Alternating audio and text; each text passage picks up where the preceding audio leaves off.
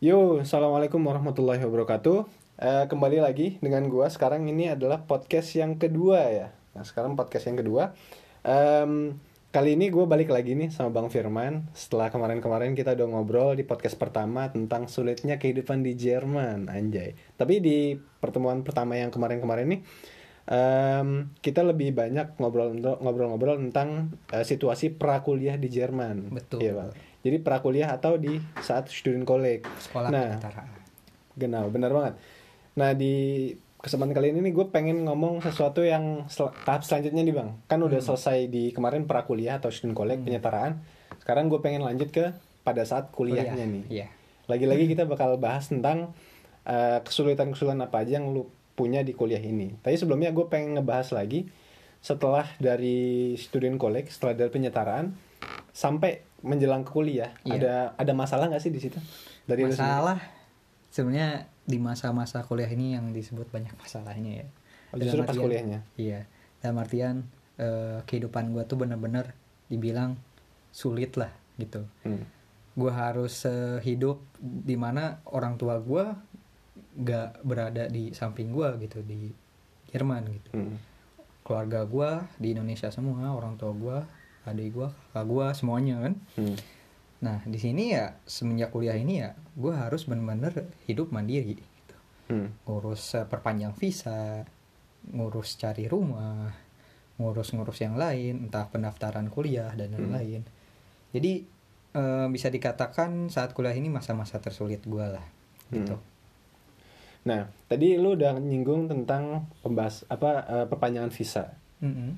Ini kan satu hal yang paling krusial juga buat seorang student nih, buat seorang pelajar nih, perpanjang visa. Betul banget. Emang ada apa sih dengan, dengan perpanjang visa ini? Kenapa kenapa problem banget gitu? Jadi gini bro, gue ceritain dari eh, masalah-masalah yang biasanya teman gue dapat gitu ya, Hmm. sama masalah gue. Sebenarnya untuk bagi gue sendiri masalah eh, perpanjang visa itu nggak terlalu sulit ya dibandingkan sama teman-teman gue gitu kan. Perpanjang visa bagi gue ya gampang gitu bagi gue. Sulitnya itu adalah ketika kita harus ngantri Hmm. apalagi ketika kita sudah ngantri dokumen yang kita bawa itu ternyata nggak cukup gitu. kayak Hmm. misalkan gue sempet yang namanya bawa foto foto yang istilahnya nggak sesuai dengan mereka yang mereka mau gitu kan Hmm. biasanya yang mereka mau itu foto-foto yang udah aktual gitu aktual gitu kan Oh, yang lu yang- foto lama waktu itu apa gimana? Iya, karena waktu itu emang gue bukan kurang informasi sih, ya guanya ya waktu itu ngerasa males aja gitu. Hmm. Gue yakin ini bisa dengan foto ini harus Hmm. aktual. Gue udah tahu kalau itu aktual, cuman ah kayaknya bisa-bisa aja lah. Eh ternyata nggak bisa. Jadi sebenarnya salah satu permasalahan bagi gue sendiri karena ngurusnya itu yang harus rada lama gitu loh. Tapi kalau permasalahan d- dari teman-teman gue perpanjang visa itu dari dia yang masih student college dan lain-lain, kebanyakan karena Leistung kita di sini. Leistung itu kinerja kita di sini gitu. Hmm. Kita tuh ngapain di sini gitu. Hmm. Pertanyaannya. Dilihat dari mana? Dari eh, catatan eh, track record kita selama di Jerman gitu. Kayak misalkan lu student college, student college-nya lulus atau belum. Hmm. Habis itu lu sekarang student college-nya udah sampai mana? Udah semester kan maksimal kalau di student itu di sekolah penyetaraan itu Hmm. kan sampai semester 2 ya. Tapi eh, ada kejadian-kejadian emang yang namanya wider ngulang. Nah, kebanyakan Hmm. orang yang dapat eh, masalah itu ketika dia ngulang. Nggak- Dia nggak lulus eh, beberapa eh, pelajaran Hmm. yang paling penting sih ini ya eh, lu harus lulus bahasa ya yang lain Hmm. bisa di eh, apa sih namanya tuh apa ya? bisa di Setarakan. bisa nilainya. disetarakan Hmm. gitu karena kalau udah bahasa tuh nggak bisa diganggu gugat men Hmm. teman gue ada yang nggak lulus matematika dia bisa lanjut ke semester 2 karena bahasanya bagus banget jadi bisa ke Katrol. katrol Iya, bisa ke katrol. katrol gitu Hmm. eh, nilai Iya. yang lainnya tapi ada teman gue yang nilainya juga bagus bahasanya jelek otomatis dia nggak bisa naik gitu Hmm. ngulang eh, ngulang semester dan Hmm. dia harus eh, nyelesain mata kuliah eh bukan mata kuliah pelajaran yang sama lagi yang dia ulang gitu semuanya Hmm. gitu. Nah kebanyakan yang nggak nggak nggak apa nggak bisa perpanjang visa itu karena ya emang dia sering ngulang waktu STK gitu. Dan biasanya maksimalnya itu ngulang itu eh, setiap STK kan beda-beda. Maksimal itu sat dua kali lah Hmm. Tapi kalau kalau yang kalau yang informasi yang aktual nih yang, yang gue dengar kalau nggak salah jadi ketika STK itu di awal prakuliah itu eh, si orang itu punya waktu 2 tahun sampai dia dapat uni. nah itu Nah, dari tapi yang, situ. yang jadi masalah tuh kadang waktu jadi dua tahun itu udah include di dalamnya sekolah bahasa dan student college. Eh, eh. Jadi kalau misalkan lu apa namanya sekolah bahasanya enam bulan, terus lu apa normalnya kan student college kan satu tahun ya. satu Nah, tahun berarti ada waktu eh, spare masih ada enam bulan nih, enam bulan aman. enam bulan aman kalau misalnya dia ngulang Iya. ya masih ada enam bulan lagi Nah, tapi kalau ngulang lagi itu ngulang masalah lagi berarti. nah itu kebanyakan dari STK aja kebanyakan orang tuh dapat masalahnya tuh bukan karena eh, mereka su- sulit ngasih visa ke kita karena kitanya aja gitu loh Hmm. kitanya nggak bisa ngasih track record yang baik buat mereka gitu Hmm. sama aja pas eh, kuliah juga sama Hmm. tapi kalau misal awal kuliah itu kita perpanjang visa itu gampang karena apa kita disebutnya baru masuk kuliah jadi dianggapnya itu oh Visa- baru visanya mulai gitu. lagi ya. ya mereka nilainya untuk Hmm. kita perpanjang visa itu karena kita baru mulai kuliah Hmm. kecuali kalau yang udah lama dia ngulang-ngulang terus track recordnya masih ada dari mana track recordnya dari eh, apa namanya tuh eh Leistung Punkte itu apa ya? SKS lah ya. Hmm, SKS, SKS di Indonesia SKS wah dilihat eh, ujian-ujiannya belum pada lulus nih dan lain-lain. Nah itu kalau di kuliah kayak gitu. Ke- eh, kalau misalnya di STK ya wider. Kalau di kuliah ya dilihatnya dari mata kuliah. Nah Hmm. kebanyakan kesulitannya ya karena orangnya juga gitu. Sebenarnya kalau dibilang sulit atau enggak sulit iya tergantung beberapa faktor ya. Hmm. sulitnya karena dapat bisa aja sulitnya karena dapat termin termin tuh Hmm. apa sih namanya Jadwal. Eh, dapat eh, appointment Eh, Iya. itu? jadwal Jadwal. jadwal bukan jadwal per- eh, janji gitu Perjan- iya, janji. janji Hmm. temu gitu Hmm. pertemuan gitu kan atau eh, dapat hari di mana lu bisa datang gitu Hmm. itu sulitnya ngurusnya itu kadang-kadang sulitnya karena emang tergantung eh, kotanya ya tapi Hmm. emang kalau eh, di kota-kota besar ya itu lu harus benar-benar apa ya nunggunya lama gitu karena setiap orang tuh pengen Antrinya ya? perpanjang visa Hmm. gitu itu kesulitan yang gua ngerasa itu bagi gua sulit Hmm. tapi eh, orang lain mungkin eh, segitu nggak sulit karena dia udah eh, terbiasa untuk bolak-balik gitu Iya. yang tersulit itu apa untuk memperlihatkan kinerja dia di Jerman tuh bisa dipertanggungjawab pertanggungjawabkan untuk diperpanjang atau enggak Ah, nah itu kebanyakan masalah di eh, apa orang orang Indonesia gitu Mhm. masalah gua dan masalah yang lain kebanyakan ya gara-gara ya kinerja lu di sini gitu dilihat dari track record itu perpanjang Hmm. visa tuh biasanya gitu. Dan juga kalau gua nggak- kalau gua nggak salah kemarin gue baru juga kan nih perpanjang visa nih Oh, baru iya. kemarin.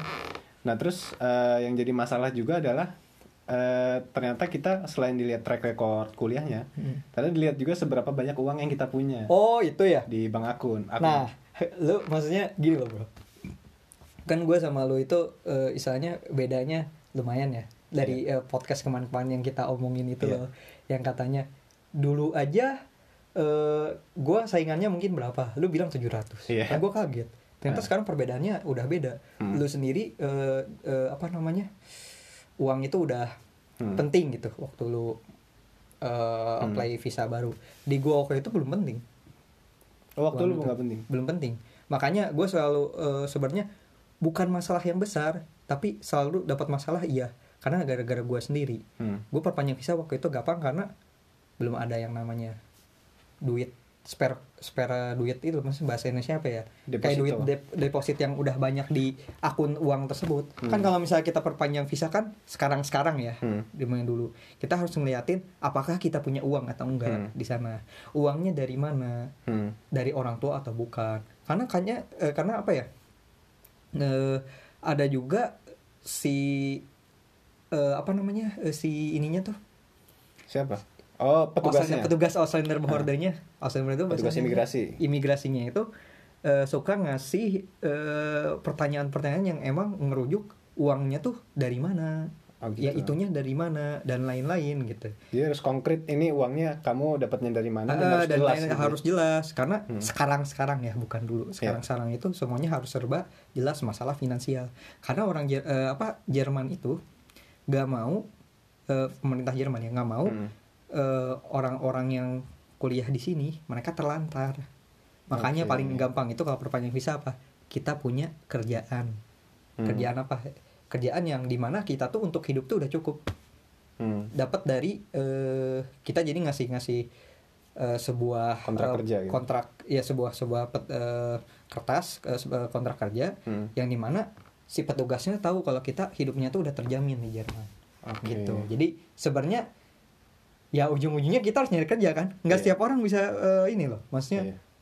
buat kerja gitu Hmm. dalam artian gini aja deh kalau misalkan ada orang yang misalnya di Jerman lah ya Hmm. maksudnya nggak setiap orang tuh sama bisa kerja atau enggak gitu Nah, ini ngomongin kerjaan, BTW lo kerja nggak bang? Sambil kuliah? hmm, kerja sambil kuliah ya Ya. tapi mungkin berbeda dengan kerjaan yang lain ya soalnya rata-rata yang gue dengar itu orang itu kalau kerja tuh biasanya tuh pakai part time Oke. Jadi, Jadi- mak- maksudnya sambil kuliah, terus nanti dia sorenya atau besoknya kerja. gitu? ya besokin kerja kalau gue itu pakainya itu kan eh, selalu ada liburan ya tiap semester ya Oh iya. Hmm. betul kan jadi liburan itu gua gua gua pakai buat kerja full Oke. kan kita setiap semester tuh bisa dapat eh, liburan sekitar 1 sampai dua bulan maksimal dua Hmm. bulan ya kalau nggak salah ya Hmm. nah itu gua gua bener-bener pakai buat kerja full Hmm. jadi setelah gua dapat uang banyak gua nggak usah kerja lagi langsung Oke. belajar lagi gitu. jadi kuliah gua nggak keganggu tapi kalau dibilang kega- nggak keganggu nggak juga sih ada di momen yang Keganggu juga, ujung-ujungnya. ujungnya ada momen beberapa momen nggak selalu beberapa momen keganggu di mana emang ketika itu eh mereka lagi nggak butuh orang tapi butuh orangnya bulan depannya Oke.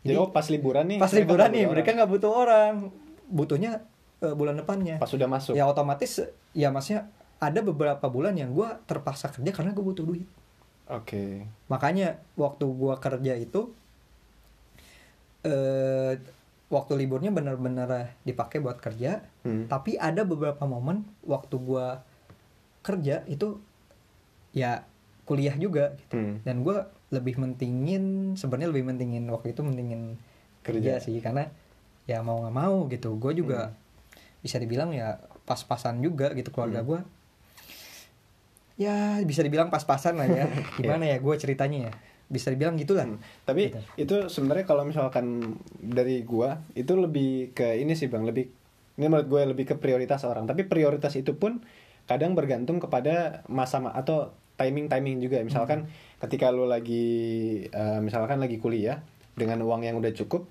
misalkan lu di akun bank lu lu udah punya uang yang cukup untuk sebu- untuk enam bulan ke depan atau satu tahun ke depan, maka otomatis prioritas utama lu kan eh, kuliah ya. Hmm. Berarti bukan kerja. Berarti nggak ada sebenarnya kayak apa ya kayak nggak nggak guna juga kalau lu tambah kerja lagi gitu. Tapi begitu case nya tadi kayak punya lu yang di mana lu uangnya kurang sedangkan lu masih harus kuliah Hmm. kadang beratnya kan nah di di situ. Ya jadi gue harus mutusin nih. Nah eh, maksudnya mutusin gue kira-kira karena tergantung kerjaannya juga bro. Kadang-kadang si si yang ngasih kerjaan tuh pengennya lu minimal dua bulan gitu. Kerjanya nggak bisa cuma satu bulan.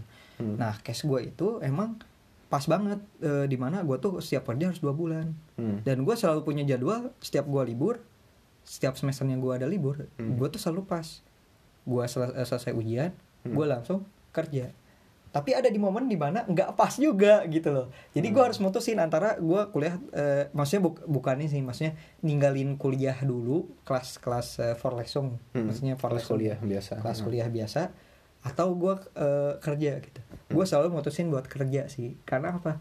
Kalau masih awal semester hitungannya masih eh, nggak terlalu penting gitu. Hmm. maksudnya masih kayak yang penting lu dapat catatan aja dari teman gitu. Hmm. bro minta catatan ya biar gue paham nantinya. Hmm. ntar masuk lagi setelah bulan selanjutnya. Dari siap dari, dari bulan kedua biasanya se sepengalaman gue itu banyak tugas. Nah dari Iya. situ bener-bener udah nggak ada kerja lagi. Baru lu eh, ujian baru kerja lagi kalau gue case nya kayak gitu Oke. tapi kalau yang lain kan kebanyakan sambil kuliah sambil kerja kan Hmm. jadi kayak misalkan lu seminggu empat kali kuliah dua harinya kerja eh habis itu seharinya lib- liburan gitu Hmm. misalkan eh, senin selasa lu kuliah Hmm. rabunya kerja kamis jumat kuliah lagi kuliah lagi kadang sabtunya ada kerja juga atau minggunya salah satu tapi seharinya dipakai buat bener-bener libur gitu. Hmm. Tapi kan berarti lu selama ini eh, uang produksi sendiri maksudnya lu uang cari sendiri berarti udah nggak dari orang tua gitu? Eh, gimana ya gue ngomongnya ya? Atau sekian persen aja dari jadi orang tua, orang tua gue masih masih sering ngasih duit sih. Hmm. satu tahun itu dia suka ngasih se- setiap semester lah setiap semester dia suka ngasih mereka suka ngasih uang gue seribu euro ya. Hmm. setiap semester berarti satu tahunnya dua ribu gitu dan gue setiap setiap tahun itu bisa dikatakan dapat uang sekitar 5.000 sampai 6.000 euro Hmm. berarti satu tahun gue bisa bisa punya uang 7.000 sampai 8.000 euro sekitar 100 juta lah ya Hmm. ada segitu setiap tahunnya Nah, itu lu pernah gak sih bang dapat satu momen di mana lu udah kerja, lu udah kerja nih udah kerja dua bulan, terus lu dapat uh, uang dari orang tua juga, Mm-mm. di saat lu lagi uh, kuliah juga nih, tapi tetap kurang nih duit. Ya. Pernah gak sih lu dapat satu momen kayak gitu yang di mana ada sih. Anjir nih gua udah kerja liburan, orang tua juga udah ngasih, sekarang nggak waktunya gue kuliah, bukan bukan bukan buat kerja lagi, tapi duit gue masih kurang gitu. tepatnya sih eh, nggak kayak gitu sih. Oh, tepatnya itu eh, jadi gua nggak dapat kerjaan. Jadi istilahnya gini gua dapat uang dari eh, semester sebelumnya gitu. Hmm. Eh, dua bulan kerja dapat 3000 euro Hmm. kan 3000 euro itu bisa kan satu semester cukup lah ya Iya. apalagi tambah lagi 1000 euro jadi 4000 euro gitu. Hmm. ada di momen di mana gua tuh bener-bener nggak ada duitnya tuh karena kerjaannya nggak ada Oke. kebanyakan kayak gitu Hmm. kalau uang yang dikasih itu menurut gua cukup cukup aja Hmm. gitu gua masih bisa apalagi bisa jalan-jalan yang ngeluarin Hmm. uang buat jalan-jalannya udah lumayan gitu 200 euro 300 euro jalan 3 juta 4 juta rupiah gitu kan kalau ya case nya paling itu kalau misalkan gua bener-bener dapat kerjaannya tuh sebulan setelahnya karena Oke. duit gue keburu habis duluan gitu loh Hmm.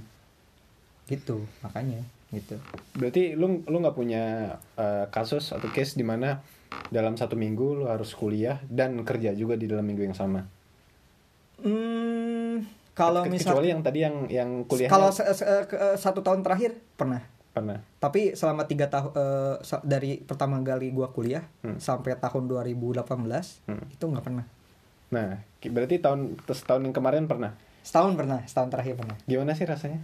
Rasanya Kuliah sih- dan harus kerja di saat waktu yang bersamaan. Capeknya gimana, suntuknya gimana atau gimana ya lah alhamdulillahnya setahun terakhir sih gua eh, ini ya dalam artian gua nggak dapet eh, perkuliahan maksudnya kelas kuliah yang banyak ya Hmm. jadi satu semester gue cuman dapet tiga mata kuliah karena itu sisa-sisa mata pelajaran gua Hmm. tapi bagi gua sih ya enak-enak aja gitu karena gue punya waktu kosong paling yang nggak enaknya itu waktu gua masih awal-awal kuliah yang gue bilang Hmm. case yang di mana eh, kerjaannya tuh nggak pas Hmm. gue harus yang namanya eh, nggak masuk kuliah atau gue ngambil kerjaan malam Oh, shift malam, ambil shift malam. jadi jadi shift malam itu gue kerja misalkan eh, minggu minggu ya Hmm. hari hari minggu malam Hmm. dari jam 10 sampai jam 6 pagi Hmm. habis itu gue berangkat ke eh, ke apa namanya ke kuliahan gue Hmm. habis itu gue eh, istirahat bentar karena tempat tinggal gue deket eh, ini ya deket tempat per- perkuliahan gue ya Hmm. gue langsung ya eh, kuliah setelah itu jadi gue punya waktu satu hari itu tidur dua jam sampai tiga jam lah Dan itu cukup. Eh, Jujur. untuk untuk nyoba satu bulan sih nggak jadi masalah sih bagi gue ya Sumpah?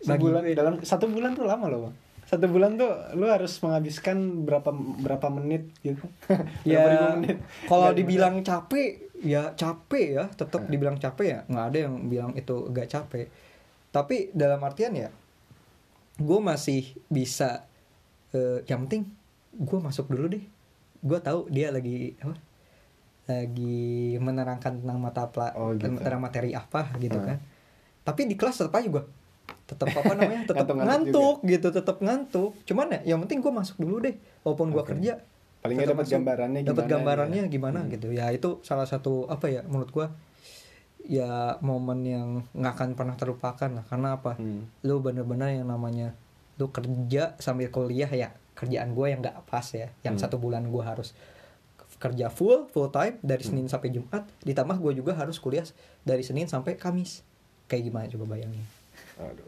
Oke sih. satu bulan satu bulan satu bulan Iya. satu bulan gue kayak gitu tapi ya mau nggak mau gitu harus gue coba karena ya gue harus punya duit untuk semester selanjutnya gitu Hmm. kalau gue nggak kayak gitu ya sulit gitu buat gue hidup di sini Hmm. jadi gue juga sempat karena di momen gue nggak dapet kerjaan itu harus nunggu ke bulan depannya uang gue udah habis Hmm. gue harus yang namanya makan apa namanya tuh makan pas-pasan Iya, makan kayak misalkan eman gitu. iya Hmm. telur gue kasih tepung gitu karena gue nggak ada makanan lain gitu uang gue Hmm. udah pas-pasan banget buat bayar-bayaran lain gitu Hmm. bayaran-bayaran eh, kos-kosannya asrama lah ya Hmm. asrama di eh, apa di un- universitasnya Hmm. dekat universitasnya Hmm. habis itu asuransi itu kan otomatis kan ketarik Hmm. dari eh, akun bank Hmm.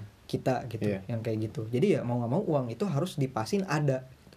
dan Iya. gue harus nge ngehemat ya makanan jadi gue Iya. pernah ngerasain namanya makanan tuh pas-pasan banget gitu cuman Hmm. telur dipakai itu buat satu hari gitu dipotong-potong gitu jadi tambah tepung gue potong-potong yang penting gue masih bisa hidup gitu Iya. kayak gitu ya itu momen yang nggak bisa dilupain juga sih soalnya kenapa lu kuliah lu kerja masuk ma- ma- maksudnya lu malam eh, kerja dari jam 10 sampai jam 6 pagi Hmm. habis itu eh, nyampe eh, uni atau nyampe rumah kan deket ya Hmm.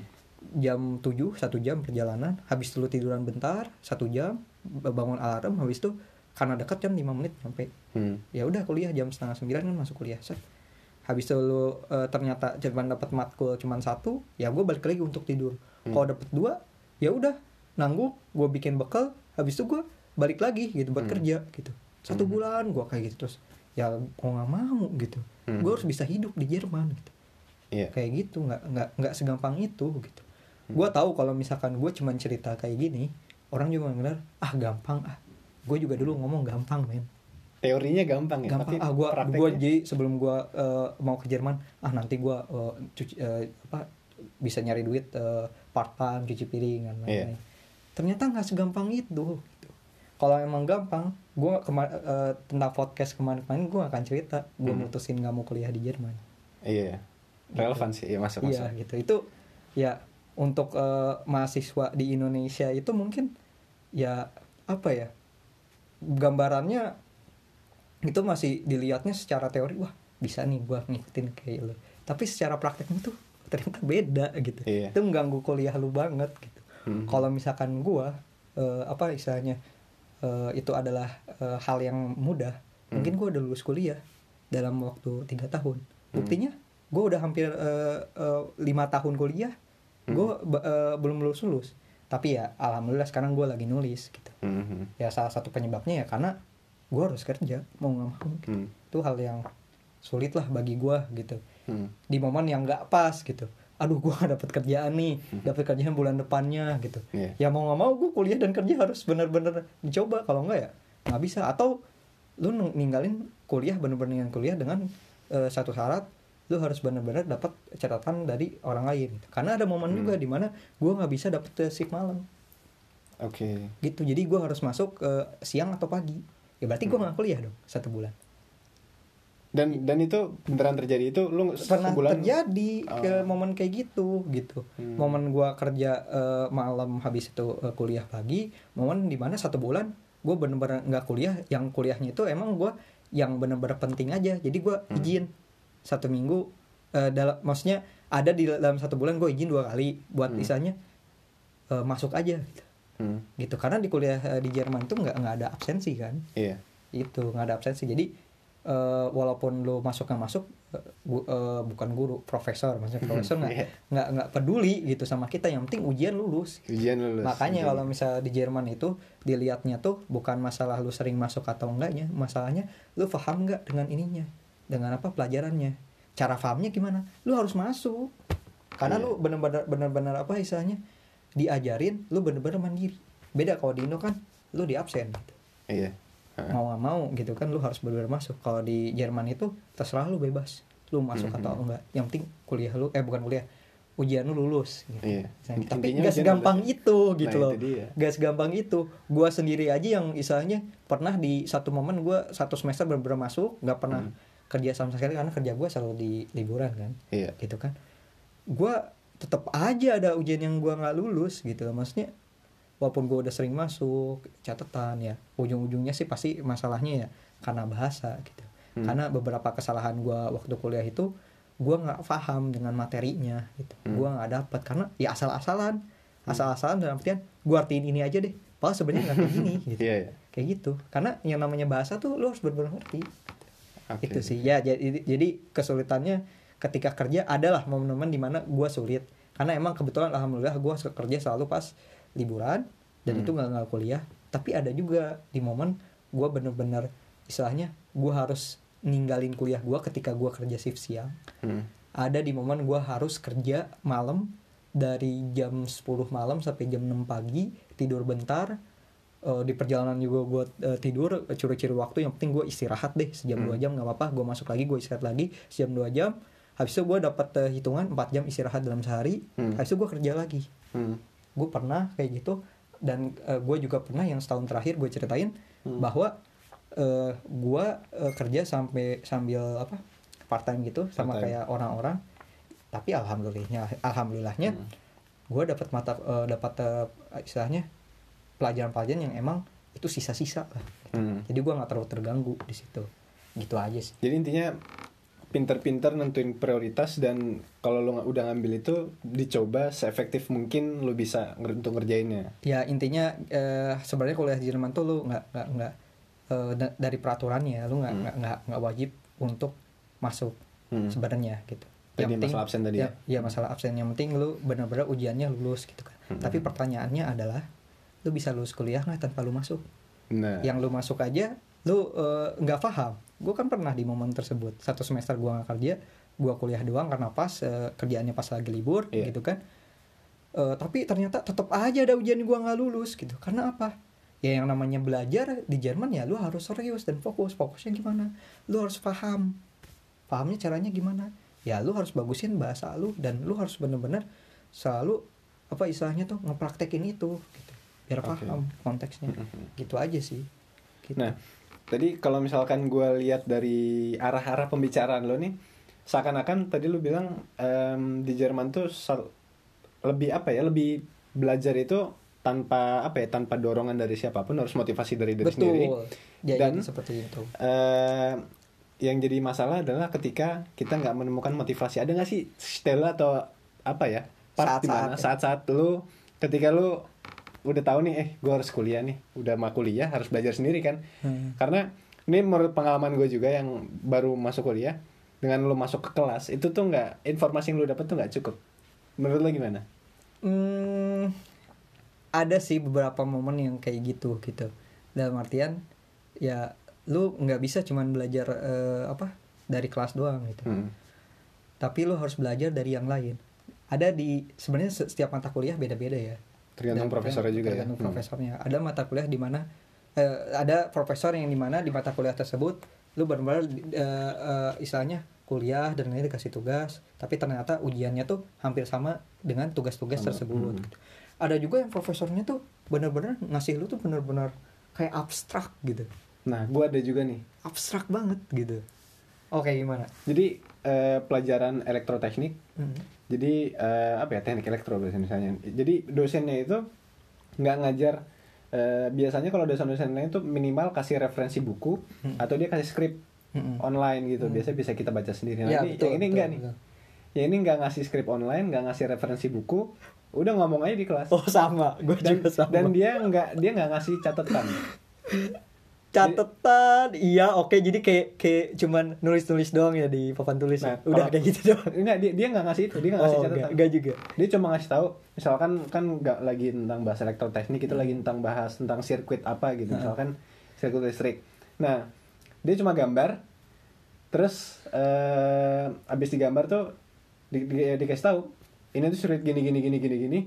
Dan dia yang jadi masalah buat gue sebagai pendatang dan bahasa gue yang masih belum super banget itu adalah dia menjelaskan tanpa ditulis jadi Hmm. mau nggak mau gue harus 100% denger dan ngerti apa yang diomongin pada saat iya itu iya iya emang dan, emang dan juga, juga masalahnya masalahnya adalah kan kadang dulu gua dulu gua mikir gini kalau misalkan kuliah apa namanya biar bisa gua ngerti gitu di Mhm. Vorlesungnya atau di kuliahnya ya udah gua rekam aja ntar di rumah gua ulang lagi Oh, tapi iya. sekarang gua baru sadar bahwa ngambil foto Ah. dan ngerekam tuh ilegal tanpa Oh, iya? tanpa perizinan oh iya iya Gua baru tahu itu. Sumpah.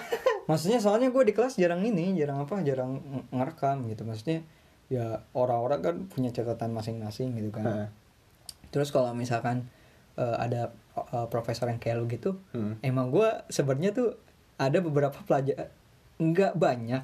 Tapi satu di di profesor tersebut yang hampir sama kayak lu gitu Hmm. gue tuh eh, istilahnya sampai ada dari terversu gitu. Jadi dari terversu tuh lu ya percobaan di mana lu tuh nggak nggak lulus gitu Hmm. ngulang lagi sampai hampir ketiga kalinya lu harus lulus gitu Hmm. nah di situ gue bener-bener apa ya bisa dikatakan bingung gitu Hmm. lu selama ini ngajarin gue tuh nggak sesuai dengan eh, apa istilahnya pertanyaan-pertanyaan di ujian karena gue Gak mentok relevan buat klausurnya ya. Iya, karena mentok-mentoknya selalu ngikutin eh, kalau di profesornya tuh udah selalu ada kisi-kisi dan lain-lain. Jadi oh, oke.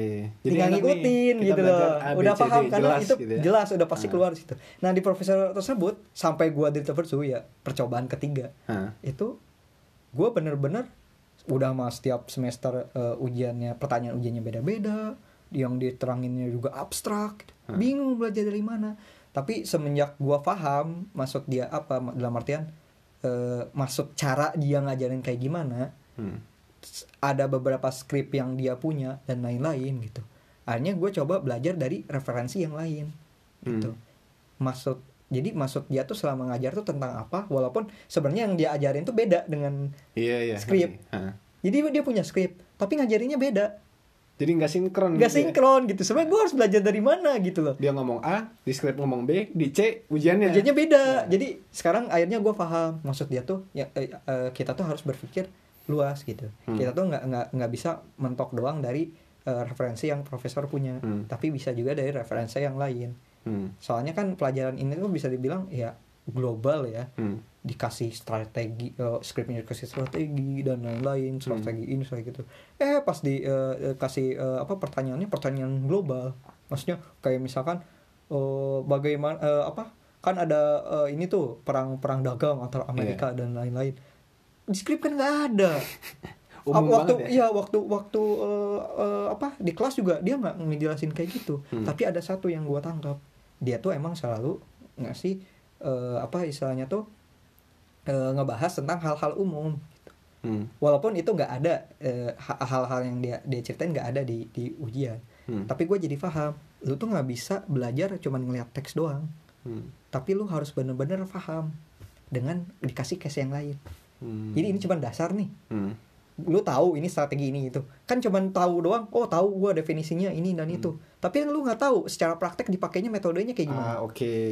kalau dikasih case yang umum Dari situ gue harus paham strategi ini tuh kalau misalkan kita pakai ke case yang kayak gini Hmm. seperti ini dengan kita ngejawabnya dengan pemikiran seperti ini Oke. secara global gitu dapat eh, jawaban yang logis Hmm. yang menurut profesor emang mau gitu Hmm. itu sampai gua ya istilahnya ya lu tau lah yang namanya kalau diterversuh gitu kan Iya. kalau nggak lulus ya ya udah gitu lu do otomatis gitu dan itu berlaku dari semester 1 gitu Hmm.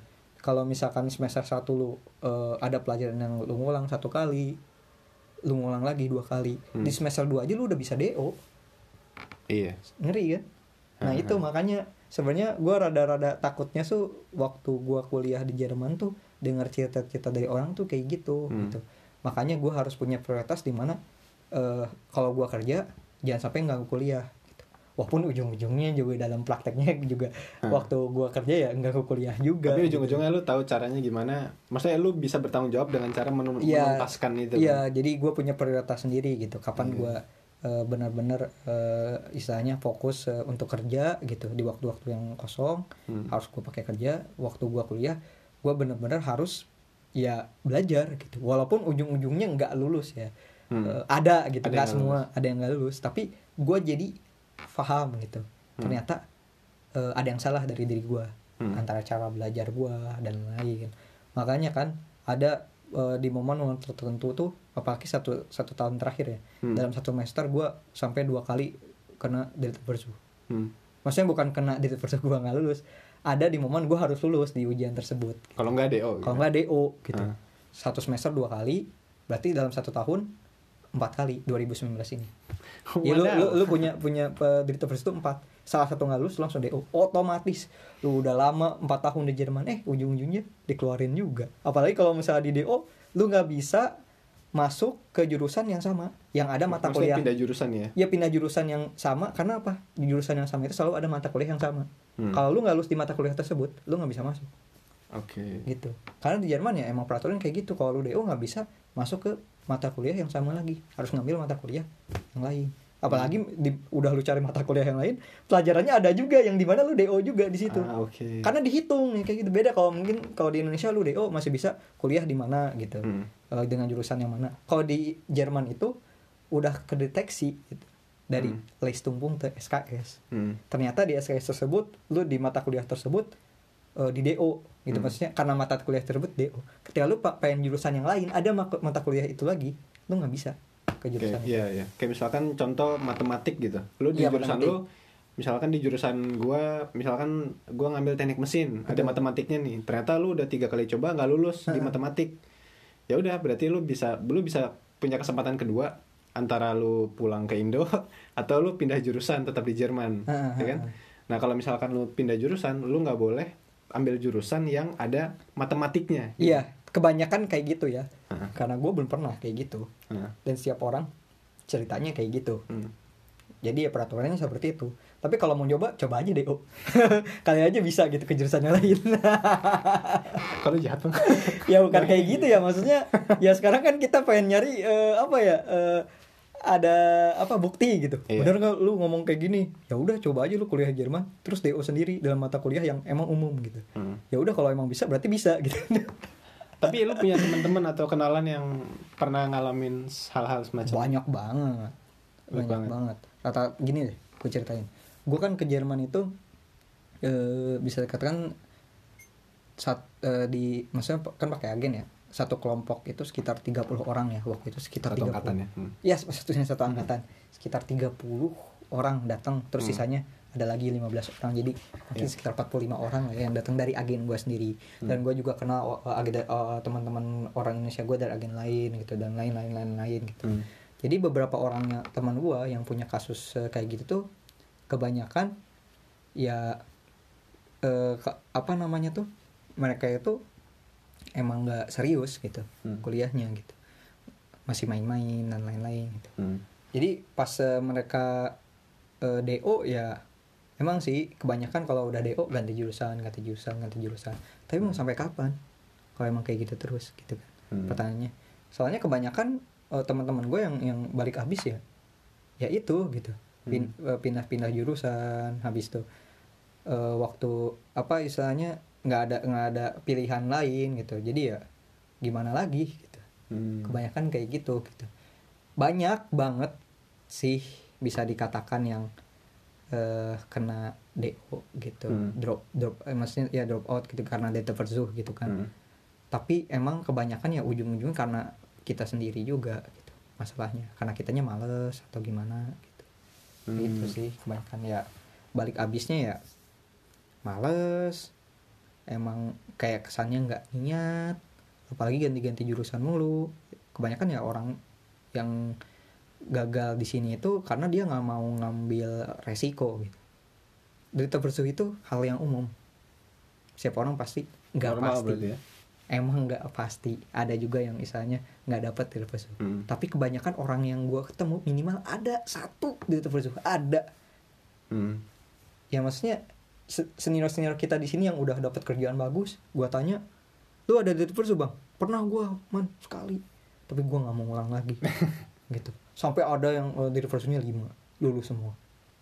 Eh, Da- itu juga dari ke senior uh, itu juga gua uh, termotivasi gitu kan. Hmm. dia ada uh, dari Perzu 5 dia cerita ke gua. Gua belum cerita ke dia sih kalau gua punya Hmm. Perzu gitu kan.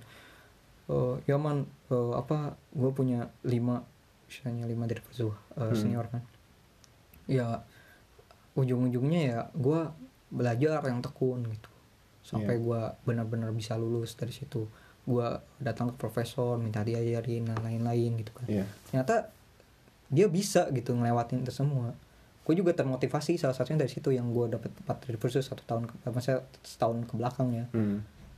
gue jadi termotivasi dari situ bisa ternyata gitu Hmm. Eh, ngelewatin eh, empat dari empat dari itu ketika kita emang benar-benar fokus untuk Hmm. nyelesain itu gitu ada gue di momen-momen tersebut tapi jangan sampai lah orang-orang yang Hmm. masih di bawah dapat dari versus itu aduh hal yang istilahnya apa ya sangat apa ya hal-hal yang disayangkan juga ya karena kita sebenarnya em, di semester sat- semester satu ini kan gue semester satu juga ya semester satu sebenarnya kita belajar hal-hal yang masih umum sih bang kayak gue belajar matematik satu fisik tuh apa ya? fisika terus eh, tadi eh, elektroteknik terus ada bahasa Inggris dan lain sebagainya nah sebenarnya ini mata-mata pelajaran yang masih dasar sih cuman walaupun dasar gue ngerasa kayak apa ya gue kayak harus apa ya maksud maksud gue gini walaupun ini dasar tapi nggak bisa dianggap sepele gitu Hmm.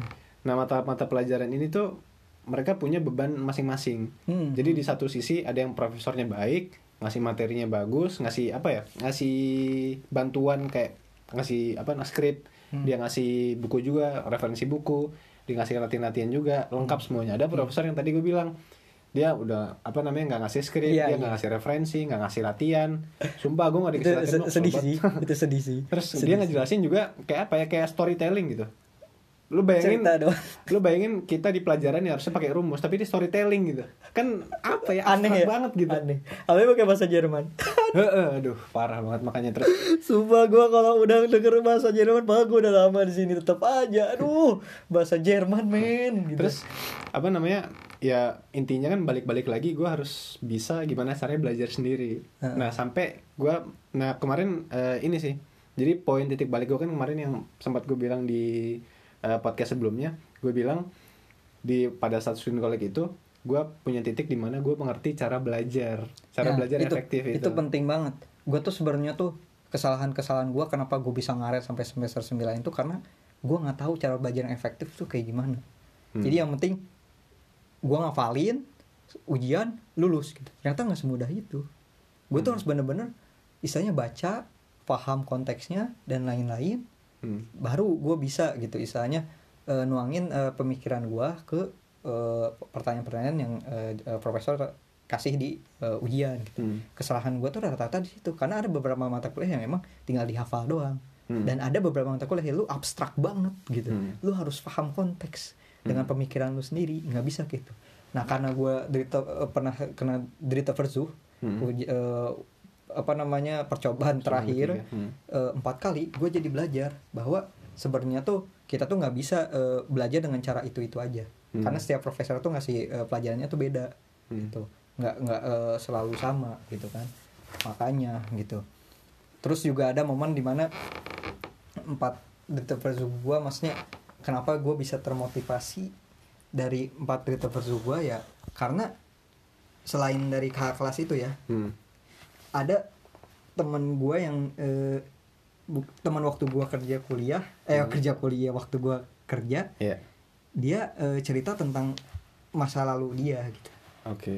dalam artian eh, gue kan ada ya di momen-momen direktur perzu apa namanya direktur perzu gue tuh kayak eh Kram kayak gitu. aduh sakit juga nih maksudnya Iya. ya itulah apa Hmm. aduh sorry sorry kaki gue nih Santai. Eh. Nah, paling em, apa ya tadi yang gue bilang itu sih jadi kayak ada poin ada masa di mana gue harus belajar cara untuk belajar gitu Hmm, hmm, hmm. dan pada akhirnya ya walaupun gimana cara semua orang belajar itu kan beda-beda tergantung ada yang kalau gue sih lebih berpendapat dan gue setuju bahwa ada orang yang lebih visual audio dan sebagainya tapi pada pada ujung-ujungnya mereka harus nemuin gimana cara belajar mereka yang paling efektif dan kalau misalkan gue pukul rata paling efektif adalah kalau case-nya adalah di Jerman ini bagi gue sendiri adalah bela- mulai belajar satu sat- satu bulan sampai dua bulan sebelum dari ujian lo. Terus lo persiapin semua materi karena persiapan untuk belajar itu yang paling butuh banyak waktu. Hmm. lo mempersiapkan materinya terus nyari-nyari mana aja yang bakal keluar lihat dari kisi-kisinya. Terus pada akhirnya lo menyimpulkan bikin rangkuman apa yang perlu lo pelajari buat ujian itu semua tuh butuh waktu paling banyak tinggal nanti gimana caranya kita belajar untuk ujiannya Hmm. dan di apa mata kuliah yang tadi gue bilang di teknik elektro ini em, itu tuh karena berdosennya kayak gitu kan berarti ujung-ujungnya gue harus belajar sendiri kan. Iya. Gue ya ujung-ujungnya gue belajar sendiri ya di mana gimana caranya gue gue belajar dari perpustakaan gue belajar dari buku. Hmm, betul. Terus dari YouTube tuh ada banyak video-video betul tutorial. betul, betul. terus gue nanya-nanya temen kalau misalnya emang bener-bener mentok nggak bisa YouTube nggak bisa buku nggak bisa ya gue nanya temen. Hmm. nggak bisa juga. Nah di Jerman nih ada eh, satu semacam apa ya semacam kemudahan apa fasilitas. Fasilitas, fasilitas betul. yaitu namanya Sprechstunde. Hmm. Sprechstunde itu adalah di mana lu bisa datang ke dosennya dengan appointment dengan janji temu yang yang sebelumnya harus lu buat dulu. Baru nanti pada saat pertemuan itu lu bisa ngapain aja kan lu bisa nanya Hmm, hmm. eh, kayak bimbingan gitu. lah. Bimbingan semacam bimbingan. Lebih lebih privat lah. Dan eh, lu setuju gak sih kalau misalnya dibilang eh, dosen di Jerman ini kalau dibandingin sama dosen di Indo tuh dosen di Jerman tuh lebih apa ya lebih down to earth gitu lebih apa ya lebih mengayomi mahasiswa gitu.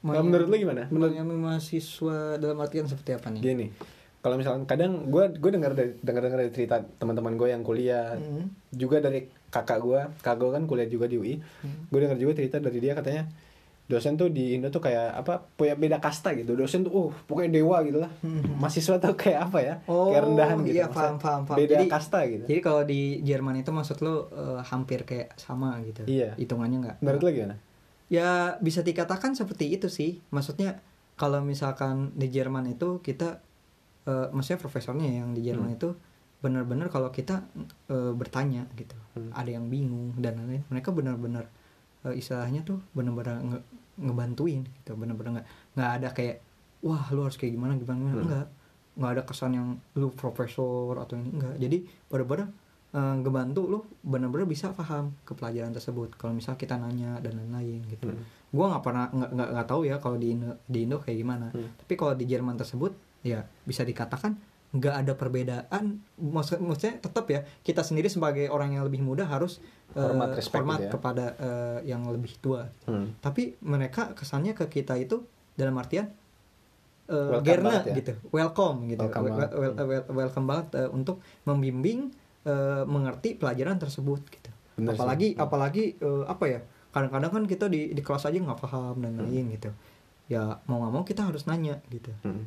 gitu sih mereka suka ngebantu lah bisa tapi yang, yang paling bikin gue kagum sih bang sama apa ya nggak kan nggak ada senioritas banget ya dari si dosen. Iya betul. Dan itu salah satu case nya adalah waktu itu gue pernah di pelajaran matematik nih lagi ngebahas satu tema terus gue nggak ngerti nih. Hmm. ya udah gue gue tanya dong di apa namanya gue tanya pada saat dosen lagi ngerja, eh, ngejelasin terus gue potong sebentar gue tanya ini gimana Eh, profesor kok saya saya nggak ngerti. Boleh minta tolong diulangin lagi sedikit. Ya diulangin sama dia nih. Set. iya emang. Terus gue terus gue masih nggak ngerti nih. Heeh. gue nanya lagi. Diulangin lagi nih sekali lagi. Set diulangin. Terus gue bilang aduh sorry nih. Saya masih nggak ngerti lagi gimana ya.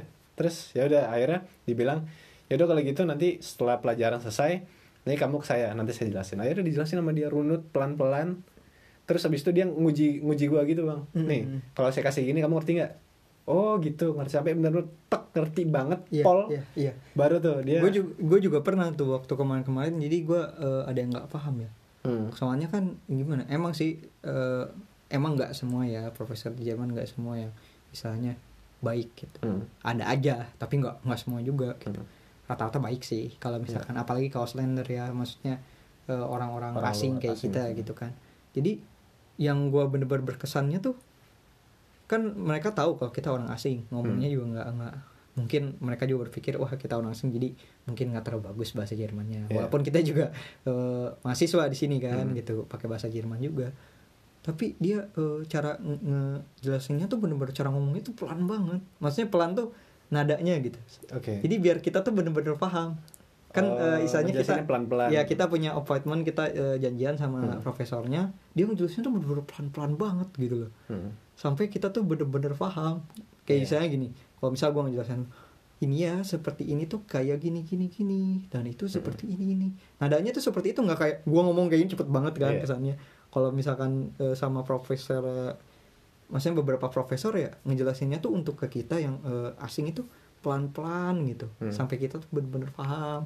karena mereka tuh juga tahu kalau kita orang asing pas sebenarnya gua walaupun lu ngomong cepet itu gua udah paham sih sebenarnya gitu kan Iya. tapi gimana ya dia bener-bener eh, eh, eh, biar kita tuh bener-bener eh, paham gitu Eh, Mhm. apa yang eh, kita tanya ke dia dia ngejelasinnya juga biar kita tuh ngerti apa eh, poin eh, yang pengen kita dapat gitu dari situ Hmm. itu sih Ini intinya mengayomi banget lah, asik banget. oke lah tapi tetap aja ujungnya apa balik lagi ke kita eh, usaha kita kayak gimana terus bahasa juga Iya. Intinya mah lulus ujian gitu.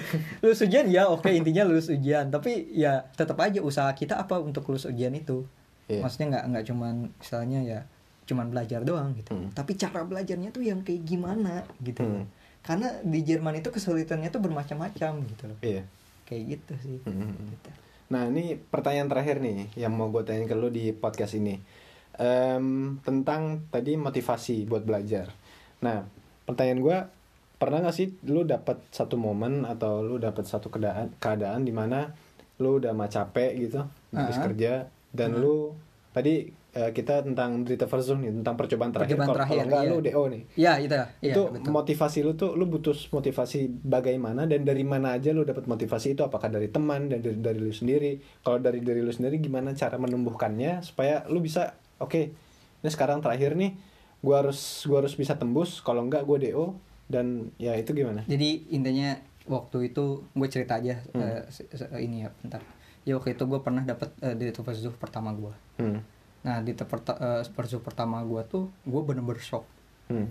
dalam artian gue nggak nggak nyangka kalau gue bakal dapat maksudnya harus eh, ngulang untuk ke ke untuk ketiga kalinya gitu kan Hmm. gue telepon orang tua gue gue pengen balik abis Hmm. nggak kuat gue sambil kerja gitu kan Hmm. gue ngerasa ya apa ya ter- eh, banyak istilahnya apa ya hidup gue tuh kayak susah di Jerman tuh kayak Hmm. aduh harus ngulang lagi terus besoknya gue harus kerja Hmm. malamnya gue harus kerja paginya gue harus eh, ngerjain yang lain Hmm. gue harus eh, ngerjain tugas ada itu itu versus juga Hmm. gue bener-bener waktu itu down banget sampai Hmm. nangis-nangis lah waktu gue nelfon orang tua gue sampai nelfon ke teman-teman gue juga terus dari situ gue eh, ada satu teman gue yang istilahnya cerita sama gue eh, eh, ceritain bahwa dibandingkan lu balik habis mendingan lu ambil resiko tersebut. Karena lu belum tahu apakah lulus atau enggak. Lu Hmm. masih punya kesempatan kan? Gue dibilang kayak gitu. Itu gue pertama termotivasi. Yang kedua juga waktu gue balik eh, jadi gue sempat eh, eh, data pursuit itu baru diambilnya setelah eh, liburan gitu kan. Hmm. gue dapat motivasi juga dari eh, saudara gue man kalau misalkan eh, istilahnya kamu belum tahu hasilnya kayak gimana kenapa kamu nggak coba aja gitu kan kamu masih ada waktu untuk eh, istilahnya eh, berusaha belajar untuk eh, bisa lulus gitu Hmm. kenapa enggak gitu maksudnya ya harus dicoba kalau enggak ya eh, kamu nggak akan tahu hasilnya gitu kan Hmm. itu kan down banget kan gua habis itu yang ketiga gue juga dapat motivasi dari teman kerja gue juga gitu Hmm. jadi teman ke- eh, kerja itu dia cerita bahwa eh, kehidupan dia di negara tersebut kurang enak gitu Hmm. bisa aja besok gua eh, mati dan lain-lain ceritanya kayak gitu Hmm. gue jadi termotivasi bahwa kenapa gua nggak nggak istilahnya bersyukur gitu Hmm. gue masih bisa kuliah di Jerman gue masih ada kesempatan untuk merubah semuanya Hmm. ternyata eh, itu tuh kesulitan Versus itu tuh bukan misalnya bukan kesulitan masih biasa aja lah kalau dibandingin dengan kesulitan orang lain gitu. Masih ada yang di atasnya ya? Masih ada masih ada kesulitan yang lain. Gue waktu itu ngerasa di Versus itu udah kayak neraka banget ya? Wah udahlah. Hidup gue tuh kayak nggak usah udah udah nggak berguna. Kan lu bayangin aja udah tiga tahun di Jerman terus lu tiba-tiba drop out gitu. Hmm. ngulang lagi dari awal kan buang-buang waktu gitu kan. Hmm. tapi dari situ gue jadi eh, eh, mentalitas gue naik. Gue yakin bahwa eh, eh, setelah dari ce- cerita tersebut teman gue yang eh, dari negara eh, perang dan lain Hmm. ternyata data pursuit itu bukan masalah yang besar men. Ada orang lain yang masalahnya lebih besar dibandingkan data pursuit dari situ gue eh, termotivasi buat eh, eh, apa nyelesain itu. Dan Hmm. gue juga ada emang sih ngambil beberapa motivasi juga gitu. Hmm. kata-kata motivasi dari beberapa film lah. Iya apa tuh apa tuh? Ya intinya intinya aja eh, anime lah sebuah anime jadi wibu sebuah anime Apa nih, yang- Boruto jangan-jangan? enggak Naruto Enggak. Naruto, Naruto. gue jujur aja ya Ah. jadi ada eh, quote dia eh, salah satunya adalah aku tidak eh, maksudnya aku tidak apa ya aku tidak eh, aku tidak tidak tidak apa ya aduh gua rada lupa sorry ya aku tidak peduli Oh, aku tidak tidak, peduli. aku tidak peduli eh, di masa depan aku menjadi apa. Selama aku masih mempunyai waktu untuk berusaha karena eh, ke- ketika kita eh, berusaha eh, kita eh, gimana? Gua gue ceritanya lupa ya. Apa. Pokoknya intinya intinya gini. Intinya eh, se- se- selama lu masih bisa berusaha Hmm. kenapa enggak?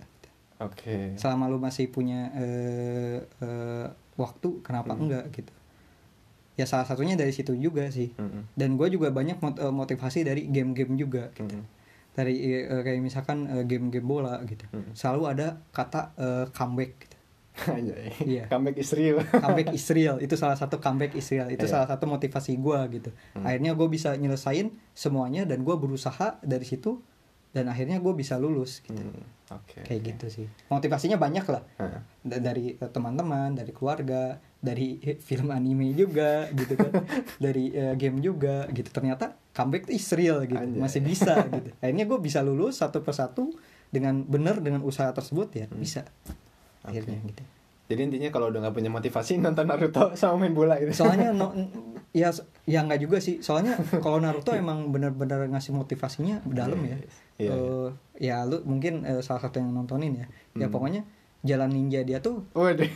tidak pernah menyerah bro Oh, yes. dan nggak akan pernah narik kata-kata dia sendiri Oh, jadi dia pokoknya kata-kata dia dia nggak akan saya nggak tahu gue di masa depan jadi apa Iya. tapi selama gue masih bisa berusaha gue bakal nyipt- apa eh, dap- dapetin cita-cita tersebut gitu karena jalan ninja dia tuh yang nggak pernah menyerah. Itu sih. The best. Terbaik. never give up Never give up. Anjir, itu kata-kata yang bener-bener dapet gitu dari dari anime itu gitu Iya. jalan ninja gue adalah tidak pernah pantang menyerah anjir Mantap, Gitu. mantap. akhirnya gue termotivasi gue nggak boleh menyerah Naruto aja bisa jadi Hokage kenapa gue enggak Oh, iya. Waduh. ya intinya gitulah gitu Oke, ya oke. Mantap, mantap. Oke, eh, mungkin segitu dulu untuk podcast kali ini. Makasih banyak Bang sekali lagi. Makasih juga buat kalian yang udah dengerin. Em, masih ada lanjutan-lanjutan dari podcast-podcast gue yang nanti bakal gue upload. Sekali lagi makasih untuk dengerin dan dadah.